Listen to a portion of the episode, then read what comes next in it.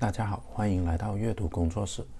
这个星期呢，美国就主持举办了第一届民主峰会嘛，很多国家呢都获邀去参加。当然了，就没有邀请中国大陆的。其实呢，中国人呢是很喜欢讨论民主这个话题的。海内外的华人圈呢，民主这个话题呢也是经久不衰的。所以呢，今天我就想发表一下个人的见解。到底呢，平时我们讨论民主的时候呢，会经常忽略了一些什么东西呢？当然了，今天我所说的民主，不是打双引号的中国特色的民主，也不是全过程的民主，而是普世意义上的，就全球绝大多数发达国家都都采用的西方式民主。因为呢，不这么定义的话呢，恐怕接下来呢都没有办法再进行讨论了。因为呢，朝鲜呢也是有一人一票选主席的，而且呢，人家朝鲜的国名呢全名呢叫做朝鲜民主主义人民共和国，它也是自称有民主的，只是呢就没有多少人会认同而已。刚刚呢，朝鲜的例子呢也同时说明了，绝大多数人所认为的民主呢就是等于一人一票选举，这样的观点呢显然呢是有误差的。有民主呢，就有一人一票；有一人一票呢，不等于有民主啊。这是两者的逻辑关系呢，啊呃，必须要搞清楚的。朝鲜有一人一票，但是没有多少人呢会认为朝鲜有民主。为什么我们一讨论民主呢，我们就喜欢讨论一人一票呢？为什么我们这么想要一人一票呢？啊，那是因为一人一票呢，就代表了每个人都有话语权嘛。而跟每个人都有话语权所相对立的东西是什么呢？那就是话语权的集中了。而且呢，话语权越大的团体啊，它的权力就越大，因为呢，他们有话语权，他们所说的才是对的。你没有话语权，你说什么都没有任何的意义。所以呢，当我们想要一人一票的时候呢，其实我们想要的呢是约束权力。那接下来我们应该再追问下去：为什么我们要约束权力呢？因为权力会产生腐败嘛，绝对的权力会产生绝对的腐败。权力者如果可以随心所欲的做事的话呢，那肯定呢就会侵犯个人的自由。最简单的说嘛，你看电影的自由，你可以看什么电影，你不可以看什么电影，如果都是由权力者说了算的话，那你愿不愿意呢？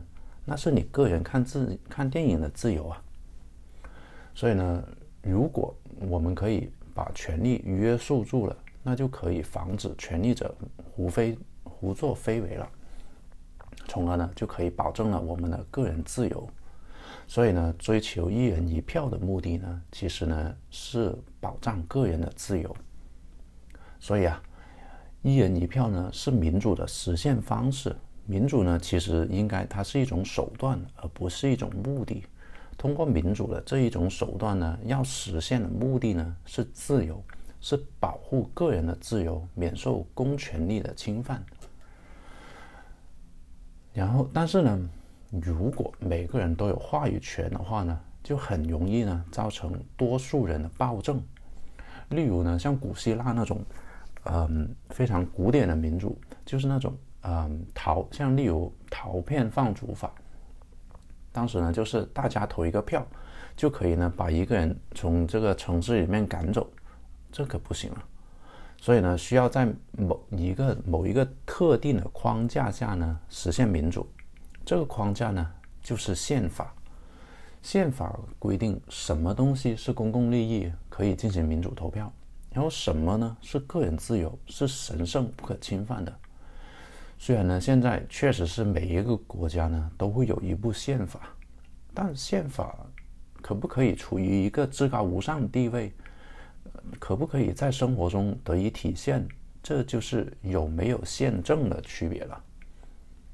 所以呢，以上提到的三个东西——民主、自由、宪政，其实呢，全部都是互相关联的。我们平时呢，非常乐于乐于去讨论民主。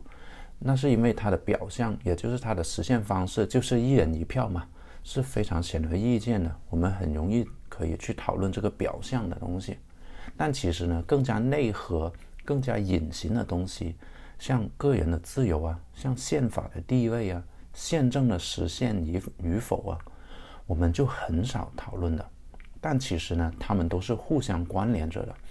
民主、自由、宪政三者呢，其实是互相影响、互相保障的。就像民民众如果没有自由的意志呢，他不会想要民主。然后宪政不确立起来的话呢，民主呢也不可能持久的。没有民主，自由呢也就没有办法得到保障了。实现个人个人自由的时候呢，又需反而呢需要在宪法的框架下去执行。然后宪法如果得以实际的执行的话呢，才会有宪政。所以呢，如果我们平时讨论民主，而不而不讨论其他的，像自由啊、像宪政啊这些的话呢，其实呢，并不是一个完整的讨论的。而另外一点呢，我也想要，我也也想要讨论一下的呢，就是民主呢，其实也是有缺点的。会有人说啊，民主国家呢是混乱。是低效，是无序的，啊，打双引号，中国特色的民主呢，才是更有效率、更有秩序的。可能呢，很多为民主辩护的人呢，会说啊，民主有怎么怎么样的优势，中国特色的民主有怎么怎么样的劣势等等。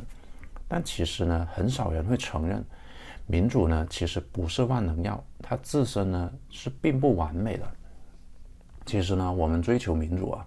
不是因为民主它有多么的完美无瑕，或者它多么的无懈可击，而是呢，因为民主呢，相对于专制，相对于威权主义，它没有这么不堪，没有这么邪恶，它是一个相对好的制度，但不是一个完美的制度，它是一个 better，但不是一个 best 制度。实现民主了，并不意味着解决了所有的社会问题啊，也。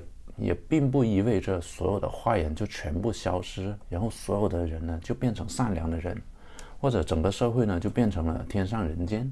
相反的，因为实现了民主啊，呃，它的信息流流动呢就变得更加畅通、更加自由了。所有的问题都可以讨论，人性的丑恶呢也可以层出不层出不穷的暴露出来。这样呢，反而让社会呢看起来很不堪。而不会像中国社会那样到处都是正能量了。其实呢，你随便去买一份西方主流的报刊，跟中国的主流报刊对比一下呢，你就知道了。西方的主流报刊呢，它基本上讲的全部都是社会有什么问题。呃，西方主流报刊里面，它最正能量的，估计就是不做任何评论，客观的去描述一下情况，这已经算是最正能量的了。它极少极少会出现赞扬政府的文章的。虽然呢，如果你是第一次看西方报刊的话，你会觉得怎么这个社会这么糟糕，这么多问题。但是其实呢，这样的报刊看多了，对于锻炼自己的逻辑思维能力呢是有帮助的，也是有助于让帮让人民呢用一些理性一些的态度去看待社会的问题。当然了，如果你觉得严肃媒体全部都是 fake news，全部都是假新闻的话呢，啊，你只相信社交媒体上面的信息的话呢，那这也是你的自由。民主社会的特点呢，就是它保证了你个人选择信息的自由。你可以相信严肃媒体的，你也可以相信社交媒体上面的信息，你都可以选。嗯，威权主义你就不能选嘛，你就只能选择，你就只能信一种信息。所以呢，这一种呢也算是民主社会的特点。它有的时候呢，这个特点是一个优点；有的时候呢，这个特点是一个缺点。所以我才说啊，民主呢其实它是不完美的。很多中国人呢会把很多的社会问题归结为制度的问题，觉得呢大陆呢只要实现民主了，这些问题呢就会得以解决。这个观点呢就不完全对。假设啊，我们假设一下，中国特色的民主呢，就变成了西方式的民主了。确实，一部分的问题会得到解决了，至少呢，你会知道你那个区的人大代表是谁了。但是，宪政不确立，然后对自由的向往这这种态度不普及到大众的话呢，民主呢也是不会持久的。即使有的，即使有，那也是像朝鲜那样的民主。而且，如果实现了西方式的民主，那解决的也是威权社会的问题。但是民主社会也是会有自己问题的出现的。就像刚刚所说的，选择你相信哪一种信息的自由。那这也是它的特点。那有的时候它也是一个问题。民主社会呢，只是能够让人呢活得更加有尊严。但是呢，民主不是万能药啊，它没有办法解决一切的问题。所以呢，下次我们在讨论民主的时候呢，就不要忘了，民主呢不是目的，它是手段，自由才是我们的目的，而宪法呢则是自由的框架。而且啊，民主。也不是包治百病的万能药啊，它是一个好一些的制度，但它并不是一个完美的制度。好了，以上就是这期节目的所有内容，感谢大家收听，我们下期节目再见。